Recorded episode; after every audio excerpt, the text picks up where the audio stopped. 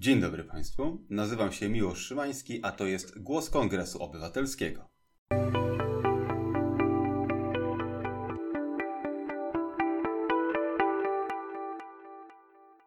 Moim gościem jest dzisiaj profesor Cezary Obracht-Prądzyński, socjolog z Uniwersytetu Gdańskiego. Dzień dobry Panu.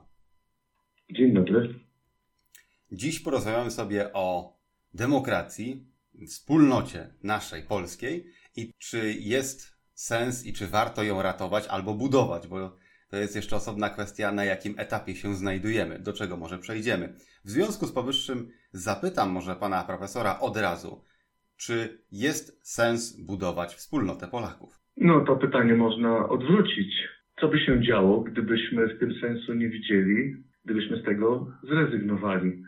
Czy stalibyśmy się zbiorem zatomizowanych, rozproszonych, w żaden sposób niepołączonych jednostek?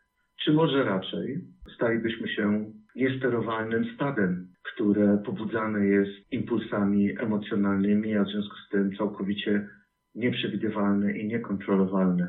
Nie wiadomo, który scenariusz byłby lepszy.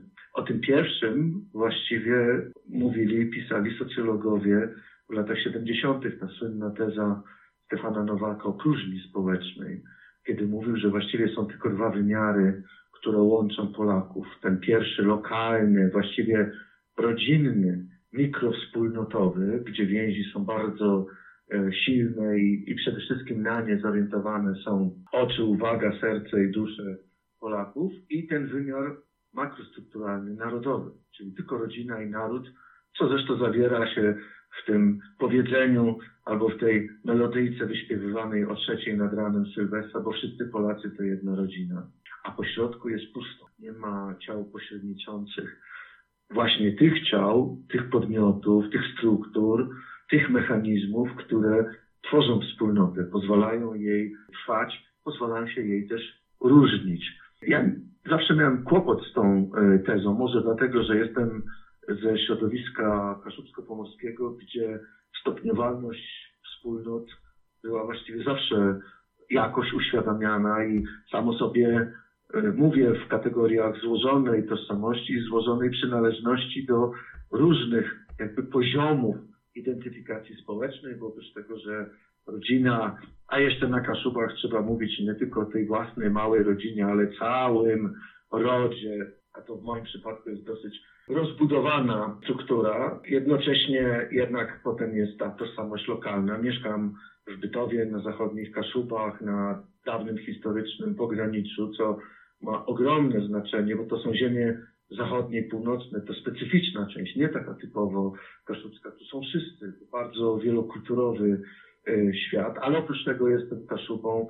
Po stronie mamy jestem Kociewiakiem, czuję się Pomorzaninem, czuję się Polakiem, choć się zastanawiam, co to znaczy, czuję się Europejczykiem, więc jakby ta stopniowalność wspólnot jest dość rozbudowana, ale jestem przekonany, że to nie jest tylko mój przypadek, że w gruncie rzeczy w Polsce jest wiele z tego typu e, przykładów i wiele takich miejsc, co też świadczy o tym, jak jesteśmy zróżnicowani, co jest z jednej strony naszym bogactwem, z drugiej strony jest jakimś przekleństwem, bo część osób tego nie akceptuje, odrzuca, boi się tego zróżnicowania i w związku z tym chce je zlikwidować, znieść, ograniczyć, mówić, że tylko liczy się polska polskość, definiowana oczywiście w bardzo ekskluzywny, nacjonalistyczny sposób, ale są też inni, którzy mówią, że tylko to nas interesuje. Mamy taką skłonność czasami do popadania w pewne skrajności, co trochę sugerowałoby, że być może nie jesteśmy zbiorem zaoptimizowanych jednostek, rozproszonych grupek małych, ale stajemy się, czy są takie momenty, w których rodzi się ryzyko, że stajemy się tym nadpobudliwym, niesterownym stadem. Brzmi to być może niezbyt y, sympatycznie, ale czy przykładów nam na to brakuje? Chyba nie. No właśnie, tutaj podstawowa sprawa w takim razie jest taka, jeżeli mamy budować wspólnotę, to jaką? I teraz kto będzie definiował, czym jest ta wspólnota, jak ma wyglądać, co to znaczy być Polakiem, co to znaczy nim nie być. I zwrócił pan profesor bardzo uwagę na bardzo ważną rzecz, mianowicie, że bardzo często narracja ta jest ekskluzywna. Polakiem jest ten, kto nie lubi tego, nie lubi tamtego, nie jest taki, nie jest taki. Natomiast brakuje, mam wrażenie, nam narracji inkluzywnej, która zakłada, że Polakiem można być, jeśli i to już wystarczy. To znaczy, po pierwsze widzę pewną różnicę między sferą narracji, żeby nie powiedzieć ideologicznej propagandy, a sferą realiów. Bo jak się przyglądam e, w realiach, może to jest efekt właśnie tego świata, w którym się wychowałem, e, w Bytowie, na ziemi bytowskiej, gdzie byli autochtoni Niemcy, Kaszubi tutaj z polskiej strony granicy, Ukraińcy przywiezieni, Kresowiacy, właściwie ludzie ze wszystkich stron. I to było zawsze tak. I w związku z tym tutaj rzeczywiście praktykowaliśmy model wspólnoty inkluzywnej, której w praktyce życia, w realiach łatwo stawało się być jednym z nas. To nie oznacza, że pomijano, czy zapominano, czy też lekceważono owe różnorodności, które ze sobą tutaj przynieśliśmy, ale one nie były czynnikiem, który przeszkadza, ponieważ nie jest problemem różnica. Problemem jest to, co zrobimy z, z, tą różnicą. Z tego względu czasami mam taki kłopot z używaniem pojęcia wspólnota. Ja bardzo często się do niego oczywiście odwołuję. Sam również cały czas mówię o wspólnotach, ale pamiętam o tym, że tak jak wszystkie inne zjawiska społeczne, wspólnoty też mają ambiwalentny charakter. Z jednej strony jesteśmy zon polityką, zwierzę uspołecznione. My pragniemy grupy, wspólnoty. To naj, najbardziej przerażającą dla nas wizją jest wizja samotności. My chcemy być w grupie, więc chcemy przynależeć do wspólnoty, ale wiemy też, że ta wspólnota może być bardzo opresyjna może być bardzo zawłaszczająca, ograniczająca naszą indywidualność, naszą autonomię. Więc z jednej strony stajemy się w pełni człowiekiem, stajemy się sobą poprzez uczestnictwo we wspólnocie, czy w różnych wspólnotach, ale z drugiej strony ta wspólnota może stać się wspólnotą właśnie opresyjną. I cała sztuka polega na tym, żebyśmy po pierwsze znajdowali w sobie zdolność akceptowania różnorodnych wspólnot i na przykład sami potrafili w nich, w tych różnych wspólnotach funkcjonować, to jest y, y, wielkie wyzwanie społecznego pluralizmu, dla którego największym oczywiście zagrożeniem jest próba tworzenia jakiegoś monistycznego, monocentrycznego społeczeństwa, podporządkowanego jednej woli, jednej władzy. To jest zawsze pragnienie autorytarnych czy totalitarnych struktur ale z drugiej strony, żebyśmy potrafili zachować ten pluralizm wewnątrz danej wspólnoty. E, o tym, jak to jest trudne, przekonujemy się choćby w tych najbliższych, najważniejszych dla nas wspólnot, czyli w rodzinach, w których to rodzinach czujemy się sobą, ale jednocześnie bardzo często czujemy, że to, to kim my jesteśmy, bywa w nich ograniczany. Ktoś nam narzuca e, swoją wolę i mówi nam, jacy mamy być. No, to jest, wtedy pojawia się kwestia właśnie e, nonkonformizmu, buntu pokoleń, sporów i tak dalej. Więc życie społeczne jest nieustannym poszukiwaniem równowagi, odkrywaniem, tworzeniem nowych rzeczy i szukaniem balansu między zachowywaniem tego, co jest cenne z przeszłości, a poszukiwaniem tego, co jest nowe. I to dotyczy wszystkich wymiarów to dotyczy życia kulturowego, dziedzictwa kulturowego, ale to dotyczy też wymiaru społecznego czy politycznego. Cały czas balansujemy. Jest oczywiście poważnym wyzwaniem, czy w tym balansowaniu i szukaniu y, nowości nie sparzymy się, ale też czy tkwienie, na siłę tkwienie w okowach przeszłości też nie będzie jakąś formą sparzenia czy ograniczenia. Mam takie wrażenie, że dzisiaj jesteśmy w pół kroku. Jesteśmy w pół kroku i nie wiemy, czy następne drugie pół kroku to będzie na przykład wybuch społecznej aktywności, takiego zbiorowego poruszenia się, z jakim mieliśmy do czynienia na początku transformacji, czy może będzie w drugą stronę, będzie to pół kroku w stronę pasywności, takiej implozji społecznej, wycofania się. To dotyczy również wymiaru politycznego. Jest, też jesteśmy w pół kroku i zastanawiamy się, czy pójdziemy, czy ruszymy stronę właśnie obrony, wzmocnienia, odbudowania tego pluralistycznego, demokratycznego, liberalnego modelu, wolnościowego modelu, żeby nie używać tego stygmatu liberalnego, czy raczej zrobimy właśnie pół kroku wstecz w stronę e, takiego populistycznego, prawicowego autorytaryzmu. Mam wrażenie, że jesteśmy w jakimś punkcie e, przesilenia. I to dotyczy również wymiaru związanego ze sztuką, czy z kulturą, czy pójdziemy w stronę wyzwolenia takiej aktywności twórczej, swobody twórczej, wolności twórczej, czy raczej pójdziemy w stronę właśnie tego ograniczania, tego narzucania jakiegoś monolitycznego, ideologicznego wzorca. W edukacji to samo. Czy będziemy mieli do czynienia z wymyślaniem edukacji na nowo, takiej tej właśnie wolnościowej, demokratycznej, kreatywnej, twórczej edukacji na wszystkich poziomach ideowym, etycznym, ale również strukturalnym, czy też pójdziemy w stronę edukacji, która będzie narzuconym jednolitym wzorcem ideologicznym, będzie nas formatowała wedle oczekiwań kogoś tam. To mam y, przekonanie najgłębsze, że być może teraz jesteśmy po 1989 roku w kluczowym momencie. Będziemy jako zbiorowość, będziemy dokonywali fundamentalnego wyboru, który będzie miał konsekwencje na wiele lat, będzie nas ciągnął w, w jakieś strony w sensie ekonomicznym, będzie nas ciągnął w sensie geopolitycznym czy geostrategicznym, będzie nas ciągnął w sensie etycznym w jakieś strony.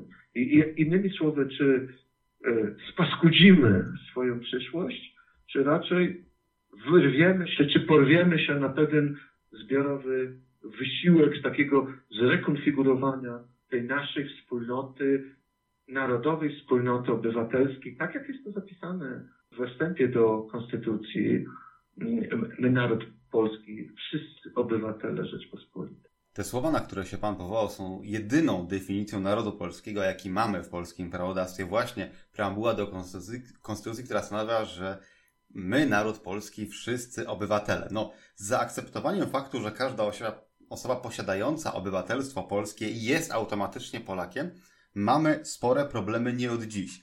Jednak może ja bym chciał wrócić tutaj troszeczkę do tego, co Pan mówił, że relacje społeczne są bardzo często odbiciem relacji, które są w domu. W związku z tym wychodzi na to, że wychowanie obywatelskie, wychowanie do życia w wspólnocie, we wspólnocie zaczyna się już w domu, potem powinno być kontynuowane w szkole. Problem polega na tym, że to, w jaki sposób się układają relacje w domu, to jest no, każdego prywatna sprawa. Natomiast relacje, jakie się układają w szkole, są. Znaczy, nasza szkoła jest, y, przynajmniej za moich czasów była, to jeszcze nie tak dawno, raczej jednokierunkową komunikacją, gdzie przychodzi nauczyciel, wykłada, że tak powiem, przedmiot uczniom, uczniowie wychodzą z gotową odpowiedzią, która będzie potem pasowała do klucza odpowiedzi. I ucząc w ten sposób, my uczymy przyszłych dorosłych podejmujących świadome wybory obywateli, że jest pewna prawidłowa wersja i oni muszą się wpasować w tę prawidłową wersję, w ten prawidłowy klucz odpowiedzi i myślenie krytyczne, samodzielne nie jest premiowane. W związku z powyższym lądujemy z sytuacją, w której my, jako obywatele już dorośli, albo chcemy się wpasować w ten obowiązujący wzorzec, albo patrzymy na innych, którzy nam dadzą odpowiedzi, bo my przecież samodzielnie, krytycznie myśleć nie umiemy, bo nie zostaliśmy tego nauczeni. I teraz doprowadza mnie to do wniosku, że żeby budować taką prawdziwą, dojrzałą wspólnotę, to my musimy dokopać się znacznie głębiej niż tylko zmiany naszych codziennych zwyczajów, tylko właśnie do zmiany sposobu, jaki myślimy o edukacji i zmiany sposobu, w jaki w ogóle myślimy o wychowywaniu dzieci. Oj, dotknął Pan niezwykle złożonego obszaru, ponieważ ja jestem ze środowiska szkolnych, a tak na Pomorzu nazywamy nauczycieli, to oczywiście rzeczywistość edukacyjna, to co się dzieje ze szkołą i wokół szkoły jest moją codzienną troską i moim codziennym zajęciem, nieustannym przedmiotem refleksji, dyskusji. I w kontekście tego, co Pan powiedział, stwierdziłbym, że z jednej strony jest o wiele lepiej niż to, jak bardzo pesymistycznie Pan to przedstawił, ale z drugiej strony jest o wiele gorzej. Jak zawsze w profesorskim gadaniu jest jedno oko się śmieje, drugie płacze.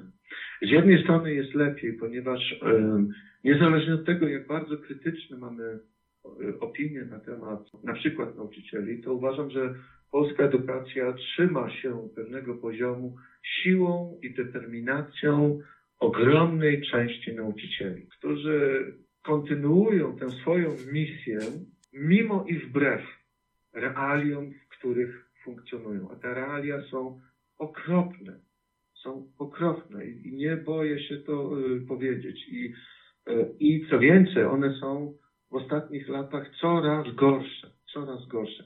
Na wszystkich poziomach. Nie chciałbym o tym mówić, zaczynając od poziomu finansowego, kończąc po kwestię prestiżu autorytetu, czy właściwie zrujnowania prestiżu autorytetu i to czynionego w sposób zamierzony, celowy i niezwykle konsekwentnie wydaniu e, instytucji władzy. Ale jednocześnie oczywiście jest gorzej w tym sensie, że szkoła dzisiaj jest często jedynym miejscem, gdzie następuje e, edukacja obywatelska, czy wprawianie w sprawy e, obywatelskie. Rodziny bardzo często zdezerterowały z tej, z tej funkcji.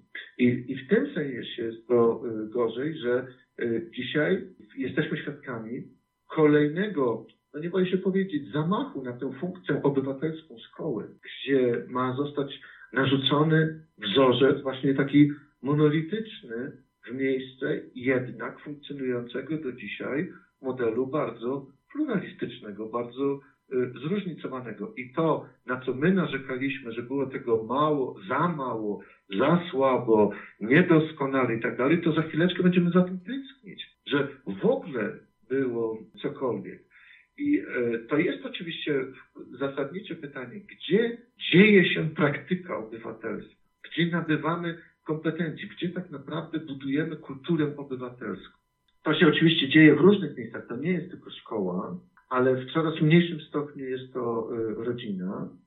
E, natomiast e, w niewystarczającym stopniu jest to ta praktyka obywatelska, która się dzieje w organizacjach pozarządowych, społecznościach lokalnych, we wspólnotach parafialnych, grupach nieformalnych, w różnego rodzaju działaniach ad hoc. Choć znowu można powiedzieć, że te ostatnie lata z jednej strony są jakby czasem ogromnej presji na społeczeństwo obywatelskie, takiej presji wymuszającej pasywność, często polegającej na zastraszaniu, na spowodowaniu, że ktoś się zastanawia, ale czy ja pójdę, czy ja zrobię, czy ja powiem, może lepiej tego nie robić. Ale z drugiej strony te ostatnie lata to okres ogromnego pobudzenia społecznego, mnóstwa różnorodnych inicjatyw, takich, które często umykają naszemu oglądowi. Koncentrujemy się na, i słusznie, na różnego rodzaju akcjach protestacyjnych, na tym, co się dzieje na ulicach i tak dalej, ale, ale przecież to jest, powiedzielibyśmy, wierzchołek góry lodowej, bo w wielu miejscach, w wielu, wielu miejscach, nawet w tych najmniejszych, gdzieś peryferyjnych obszarach są ludzie, którym na czymś zależy, oni to mówią, organizują się, spotykają się, czują, inicjują. Oczywiście pandemia narzuca tutaj bardzo wiele ograniczeń, ale jeśli w warunkach pandemii nie udało się całkowicie stłamsić aktywności społecznej, to pokazuje, jaki jest potencjał, jaki jest potencjał społeczeństwa obywatelskiego. Choć z trzeciej strony obserwujemy proces budowania z ogromną konsekwencją, z determinacją przez władzę, przy wykorzystaniu nieprawdopodobnych środków, których nigdy wcześniej nie było, tego co nazywam prawicowym, autorytarnym społeczeństwem obywatelskim. To brzmi paradoksalnie, no jak autorytarne społeczeństwo obywatelskie, ale tak, to jest społeczeństwo, to jest sieć organizacji, które są dofinansowywane potężnymi środkami, często z naruszeniem reguł stanowionych przez tę samą władzę, ale ich podstawową funkcją nie jest wyzwalanie społecznej aktywności, tylko budowanie zaplecza i wsparcia dla aktualnej władzy. To jest wprost model węgierski, ale nie tylko na Węgrzech przećwiczony. To jest oczywiście coś, co z nami pozostanie. Takie rzeczy, które, te struktury, ci ludzie, te inicjatywy, te projekty, które zostały teraz zainicjowane, nawet jeśli gdzieś zakończy się dostęp do tej kroplówki, kroplówki finansowej, która jest płynie ze środków publicznych, czy też ze środków firm państwowych i tak dalej, jeśli to się skończy, to one nadal będą funkcjonowały. W jakiejś mierze można by powiedzieć, jest to właśnie element owego pluralizmu społecznego. Tylko z czwartej strony Kluczowym elementem tego systemu jest brak trwałej równowagi. Brak to są stosunki nierównościowe, gdzie mamy wyraźne pójście i wsparcie jednej nogi, jednego nurtu, jednego typu e, środowiska i działania dyskryminacyjne, działania ograniczające inne e, nurty. Nie mówię drugie, bo to jest właśnie dużo bardziej zintegrowane, ale po prostu te inne, które byłyby konkurencyjne albo niechętne obozowi władzy. Być może ktoś słuchając tego mógłby powiedzieć, no nie da się tego wszystkiego sprowadzić do wymiaru politycznego, ale rzecz właśnie polega na tym, że ten wymiar polityczny, on angażuje w sobie i całe zjawiska e, strukturalne, ale również ideowe. On jest jednak czymś, co tworzy kluczową ramę dla funkcjonowania społecznych aktywności. Jeszcze można by powiedzieć tak, on jest mechanizmem, podstawowym mechanizmem dystrybuowania korzyści wynikających z aktywności. Bo powiedziałbym w taki sposób, to wolnościowe, oddolne zaangażowanie społeczne wymaga dzisiaj w Polsce ogromnej determinacji. Ogromnej determinacji, żeby chcieć cokolwiek społecznie y, robić, ponieważ tu są bariery biurokratyczne, finansowe, proceduralne, ale również właśnie polityczne, wymaga determinacji, wymaga często odwagi. A po drugiej stronie mamy do czynienia łatwość i bardzo duże profity związane z dostępem do środków publicznych, do pieniędzy, do wpływów, do znaczenia, do pokazywania, do zakresu oddziaływania społecznego. Na tym polega nierównowaga e, systemu. Ale ja oczywiście, żeby to tak całkiem pesymistycznie nie zabrzmiało, jestem przekonany, że w Polakach mimo wszystko są bardzo silne pokłady e, niezależności. Właśnie, bo ja bym się chciał jeszcze znowu odnieść e, do tego, co Pan mówił a propos nauczycieli. Ja absolutnie nie krytykuję nauczycieli, gdyż e, oni muszą wykonywać polecenia, które otrzymują z ministerstwa i jeżeli program nauczania jest taki, że oni mają wykładać i prowadzić komunikację jednostronną i uczyć odpowiedzi na klucz, no to muszą to robić, bo taka jest ich praca, czy tego chcą, czy nie. Natomiast jeżeli chodzi o to, w jaki sposób budowana jest aktualnie postawa obywatelska w naszym kraju, ja jestem zaniepokojony sytuacją, w której z jednej strony mamy grupę obywateli, która jest zadowolona i przekonana, że wszystko jest w porządku, a z drugiej strony mamy grupę obywateli, która jest oburzona tym, co się dzieje w sytuacji bieżącej w kraju, a po środku tak naprawdę mamy wielkie, puste pole, na którym są ewentualnie jakieś pojedyncze niedobitki. I wydaje mi się, żeby skleić jedną część z drugą, no bo przecież innej opcji niż sklejenia obu części nie ma, potrzebujemy więcej ludzi na środku. Więc zastanawiam się teraz, co by można było zrobić, żeby z obu skrzydeł, że tak powiem, zepchnąć część ludzi do środka, tak żeby zacząć odbudowywać te połączenia między jedną a drugą grupą i żeby nam było łatwiej się dogadać, bo dwie skrajności ze sobą gadać nie potrafią i nie będą.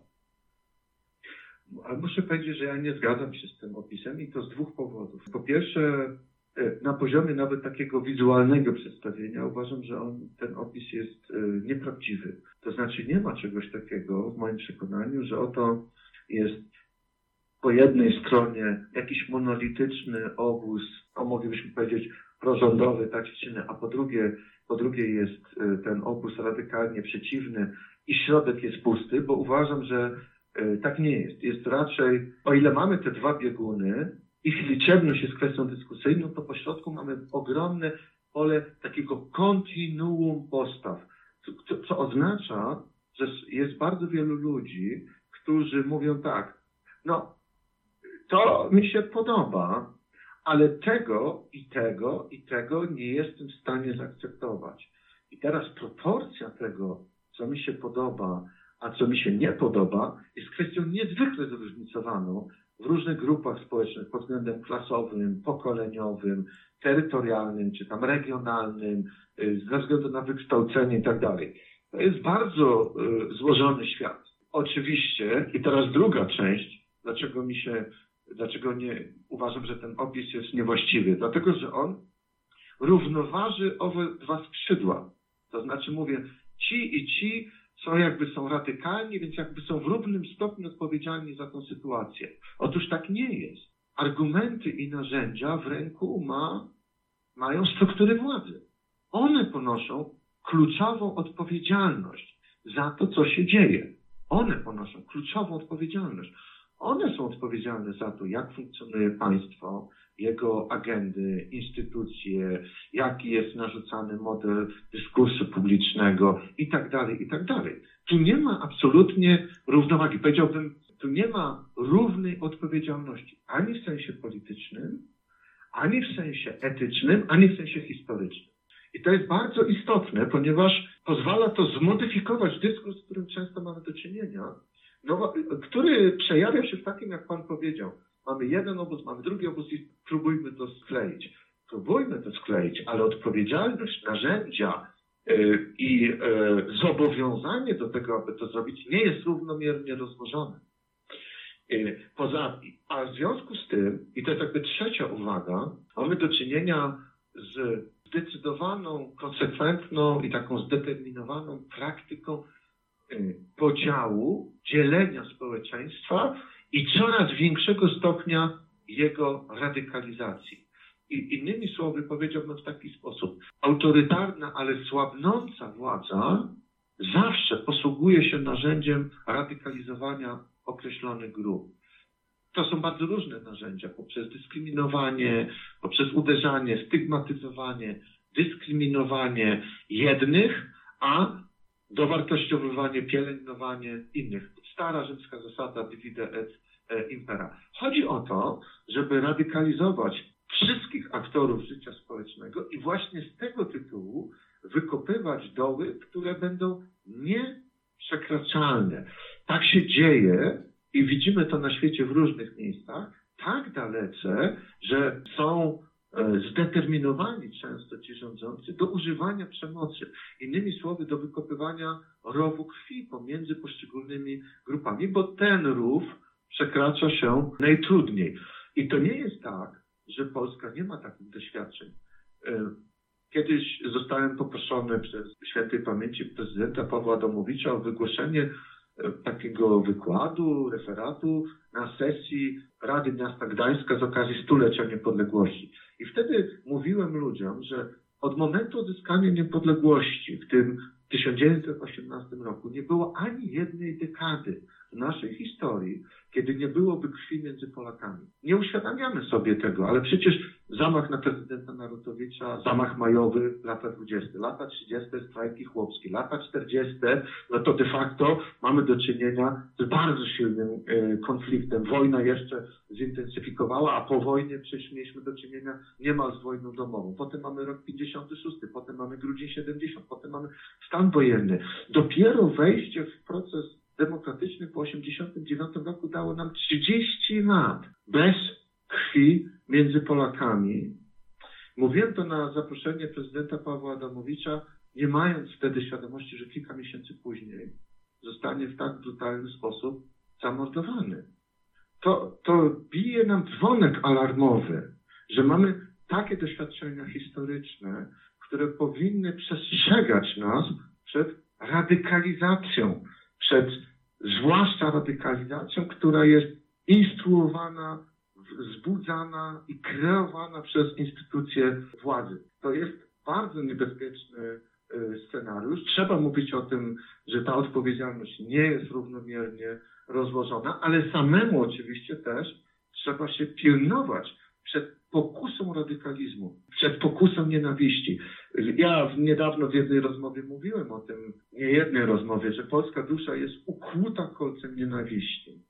Ale, a nienawiść to jest bardzo złe odczucie, emocja indywidualna i społeczna, bo ona infekuje i niszczy nie tylko tych, w stosunku do których jest skierowana, ale też tych, którzy się nią posługują.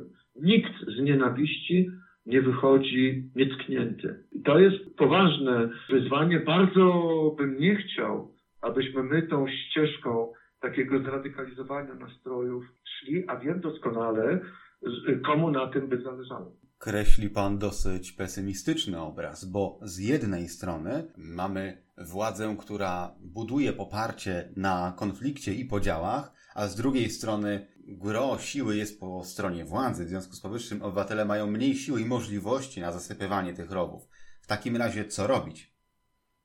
Nie, ale właśnie chciałbym, żeby to zabrzmiało realistycznie, jako też pewna przestroga, jako też pewna dyrektywa, ale żeby nie było e, właśnie takim dołującym. Otóż e, my wiemy, e, co robić. O ile mogę powiedzieć, że mamy za sobą doświadczenia takich właśnie przelewania krwi, o tyle mamy również doświadczenia oporu bez użycia siły. To jest wielkie dziedzictwo Solidarności. Wielkie dziedzictwo Solidarności. Niezależnie od tego, czy będziemy traktowali ją w kategoriach mitycznych, czy będziemy krytycznie się temu przyglądali, że to może nie do końca było tak, że był to zryw 10 milionów i tak dalej, ale tak czy inaczej, w takim czy innym oglądzie był to wielki zryw bez użycia przemocy.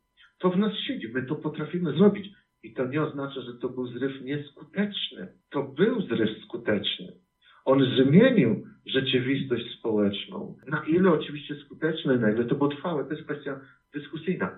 Ale o tym, że my potrafimy to robić również dzisiaj, świadczy choćby to, że nie tak dawno, kilka miesięcy temu, byliśmy świadkami protestu kobiet związanych z prawami kobiet. I proszę sobie wyobrazić, dzieją się, ja, ja wiem oczywiście, jak jest to przedstawiane y, w propagandzie, jak to jest dyskredytowane i tak dalej, ale spójrzmy na to tej strony.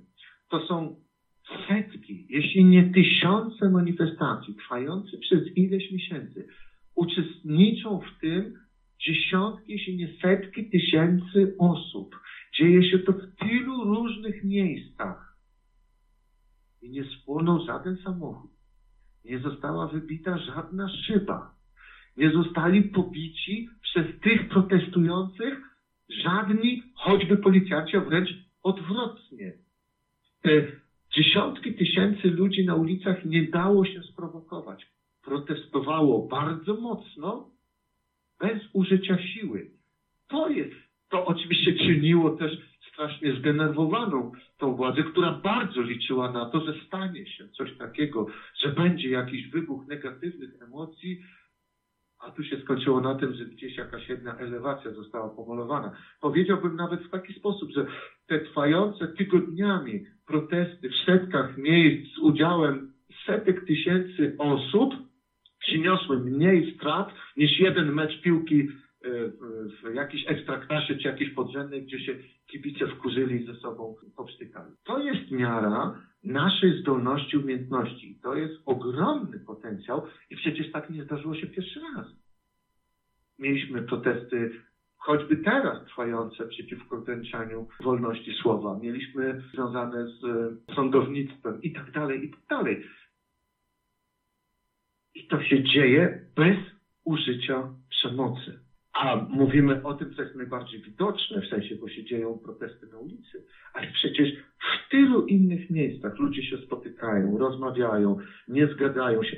Ja mam takie przekonanie, właśnie kiedy mówiłem o tym, że jesteśmy w pół kroku, to mam takie przekonanie, że jesteśmy też w tym pół kroku w stronę społecznego aktywizmu. Wiem, że bardzo zależałoby władzy na tym, bo podstawowym fundamentem autorytarnej władzy jest pasywizm społeczny wycofanie, powiedzenie, mnie to nie obchodzi, moja chata z kraja, byleby w garnku była, był kawałek kiełbasy, powody mogą być bardzo różne, zastraszenia albo kalkulacji, ale mam wrażenie, że jesteśmy, jednak szykujemy się do tego społecznego pobudzenia, do tego społecznego aktywizmu. Ci, którzy raz poszli, zrobili, zorganizowali, zabrali głos i tak dalej, to w nich to pozostaje. W ogromnej części oni budują swoją kulturę obywatelską, oni budują swoje praktyki, oni przekraczają pewne rubikony mentalnego, psychicznego zaangażowania, budują sobie determinację. I nawet jeśli część z nich się wycofa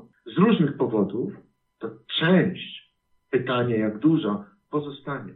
Tu nie będzie, mógłbym powiedzieć tak, taki komunikat w stronę władzy. Tu nie będzie sielankowo w takim znaczeniu, że ludzie się wycofają, zamkną w domu i powiedzą OK, to nic mniej więcej poza progiem mojego domu nie obchodzi. My tacy nie jesteśmy. No tak, tylko problem polega na tym, że nie mamy do czynienia w tej chwili w Polsce z konfliktem naród przeciwko władzy, bo jednak władzę tę popiera pewna część Polaków. W związku z powyższym mamy tutaj konflikt pomiędzy Polakami także. Oczywiście on jest y, podsycany, bo nic tak nie działa dobrze na słupki wyborcze jak, jak jakiś konflikt. Natomiast sytuacja, w której się znajdujemy, wymaga tego, żebyśmy znaleźli sposób, żeby oczywiście poza wygaszeniem konfliktu prędzej czy później, być w stanie ze sobą rozmawiać po wygaszeniu tego konfliktu, jeżeli to jest w ogóle możliwe. Stawia Pan właśnie wizję, w której e, jest, są protesty przeciwko władzy, ale te władze ktoś popiera. W związku z tym, co zrobić, żebyśmy się jako ludzie byli w stanie po tym wszystkim dogadać? Żeby, żeby no właśnie, to, to doprecyzujmy. To na szczęście jest tak, że nie jest to konflikt naród przeciwko władzy. To na szczęście jest. Bo gdyby był naród przeciwko władzy, to narzędzia, którymi ta władza by się posługiwała, żeby ochronić swoją, swoją władzę czy swoją pozycję, mogłyby być bardzo brutalne. W związku z tym to nie jest źle, to nie jest źle, że ta władza jest legitymizowana przez część, niemałą część społeczeństwa. I e, ja właśnie jestem daleki od takiego e, pokazywania, że są, e, jest tutaj władza, tutaj jest naród. Za czasów Solidarności też tak nie było. Natomiast gdybyśmy to odwrócili i spojrzeli i zapomnieli na chwilę o tym, że jest jakaś władza, która ma wszystkie instrumenty do tego, żeby te konflikty podsycać, ale spojrzeli z perspektywy skonfliktowanego społeczeństwa, to powiedziałbym w taki sposób, że konflikt sam w sobie nie jest niczym złym. Socjologowie od dawna posługują się właśnie teorią konfliktu i mówią, że właściwie konflikt jest samym rdzeniem życia społecznego. Trudno sobie wyobrazić nawet najmniejszą wspólnotę, nawet najmniejsze jakieś plemię, w którym nie byłoby konfliktu. Rzecz tylko polega na tym, jakie są mechanizmy regulatywne. Jeszcze inaczej bym powiedział tak, że konflikt może być albo destrukcyjny, albo konstrukcyjny. Przezwyciężanie konfliktu może stwarzać nową sytuację. A jeszcze inaczej mógłbym powiedzieć, że potrzebna jest nam wysoka kultura dialogu i równie wysoka kultura konfliktu. Często namawiam przy różnych okazjach, żebyśmy robili tak, jak robimy warsztaty dialogowania, żebyśmy robili warsztaty sensownego kłócenia się. My po prostu nie potrafimy się kłócić. A kłócić się trzeba umieć, bo kłótnia musi mieć pewien sens musi do czegoś prowadzić, coś musi z niej wynikać. I tak jak czasami ktoś ma pomysły na to, żeby zorganizować wielką narodową debatę o czymś, to ja chciałbym, żebyśmy my w sposób kulturalny i cywilizowany, cywilizowany zrobili wielką narodową kłótnię, ale w sensowny sposób. Wiem oczywiście, znowu wracając do władzy, że ona absolutnie tym nie jest zainteresowana.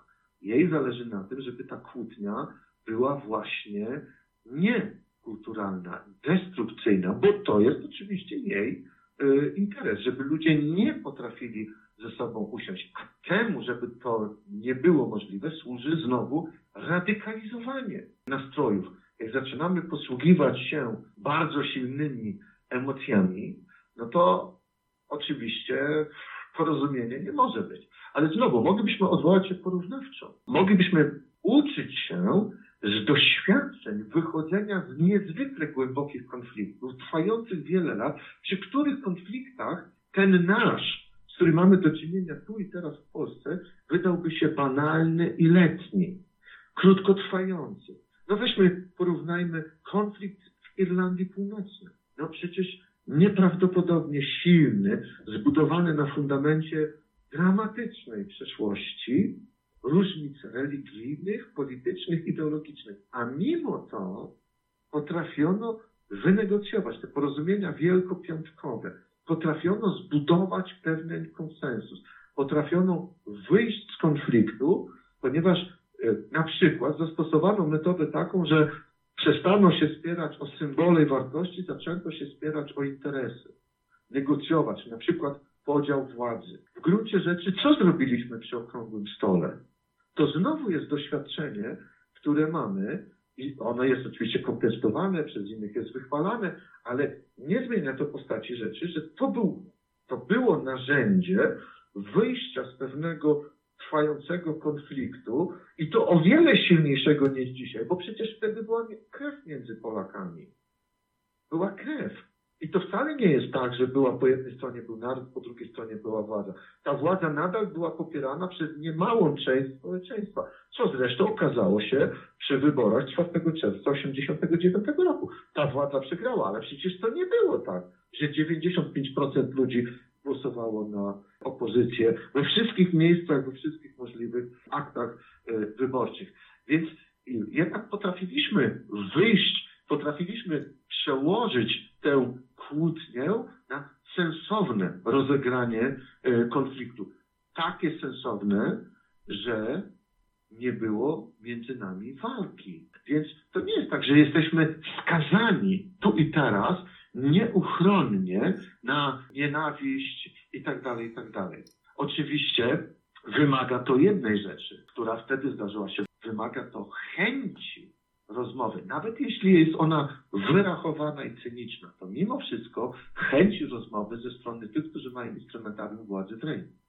A dzisiaj absolutnie takiej chęci y, nie widzę. Wręcz przeciwnie, widzę, do, mam, widzę że mamy do czynienia z zawłaszczaniem kolejnych obszarów, gdzie jeszcze pluralizm społeczny y, funkcjonuje. Idzie to bardzo mocno w stronę właśnie próby budowania takiego monocentrycznego modelu, która to próba jest skazana na niepowodzenie i, i tak będzie. Tylko koszty tego niepowodzenia, koszty społeczne, koszty, które my poniesiemy jako wspólnota obywatelska, koszty ekonomiczne, ale również polityczne, geopolityczne, etyczne, będą, no właśnie, będą bardzo, bardzo y, wysokie. Przy okazji rocznicy e, porozumień podpisanych przy okrągłym stole, moim gościem tutaj był pan Jacek Merkel, który nazwał całe to wydarzenie pokojem przy okrągłym stole. Się wydaje, że to po raz kolejny wybrzmiewa i pasuje. Natomiast poruszył pan kwestię Irlandii Północnej. Ja bym chciał zauważyć, że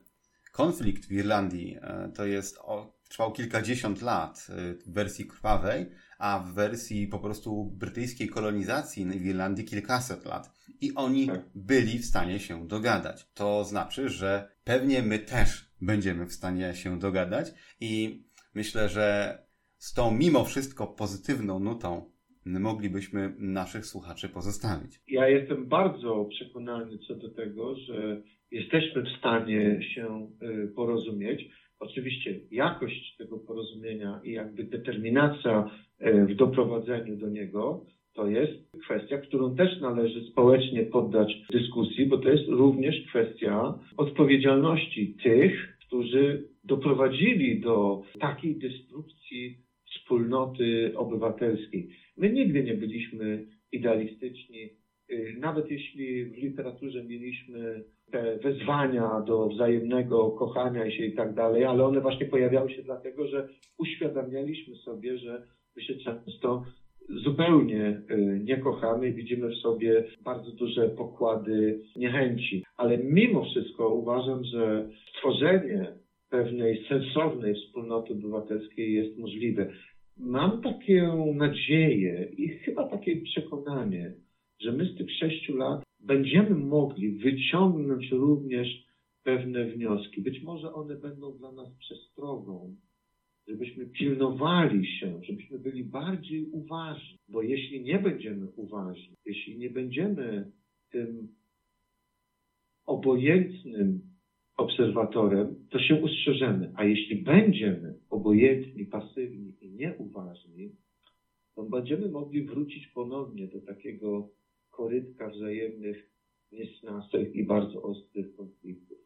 Jak powiedziałem, jesteśmy w pół kroku. Wszystko jest w naszych rękach. Nikt z zewnątrz, żaden pan, czy z takiej, czy innej strony, pan w sensie nie mężczyzny, tylko właśnie władcy, nie przyjdzie i nie powie nam, zróbcie tak albo zróbcie tak. To jest nasza, nasz sprawdzian. Nasz sprawdzian jako wspólnoty obywatelskiej, jako demokratycznej wspólnoty obywatelskiej. Czy staniemy na wysokości zadania i pójdziemy rzeczywiście do przodu, ucząc się z tego doświadczenia tych minionych lat, czy też raczej właśnie zwiniemy się w skorupę, zamkniemy się i powiemy, niech się dzieje, co chce. Ale skutki tego byłyby bardzo nieprzyjazne, bardzo niedobre. Nikt nie będzie miał takiego luksusu, że będzie siedział w domu i odetnie się od realiów świata e, zewnętrznego. Prędzej czy później ten świat zapuka do nas w wyniku wysokiej inflacji, wysokich cen energii, załamania geopolitycznego, fali y, imigrantów, niechęci do niej i nieumiejętności ich y, integracji i tak dalej, i tak dalej. I oby nie było to pukanie o 6 rano y, służb, z którymi nie chcielibyśmy mieć do czynienia. Żeby tak się nie stało, to jest jednak potrzebna praca, którą wykonamy. Demokracja to jest nieustanna nauka i nieustanna praca. Myślę, że tym wezwaniem do aktywności, czujności i uważności naprawdę możemy zakończyć. Ja panu bardzo pięknie dziękuję za rozmowę. Dziękuję bardzo serdecznie za rozmowę ze spotkaniem. Moim gościem był profesor Cezary Obracht-Prądzyński, socjolog z Uniwersytetu Gdańskiego.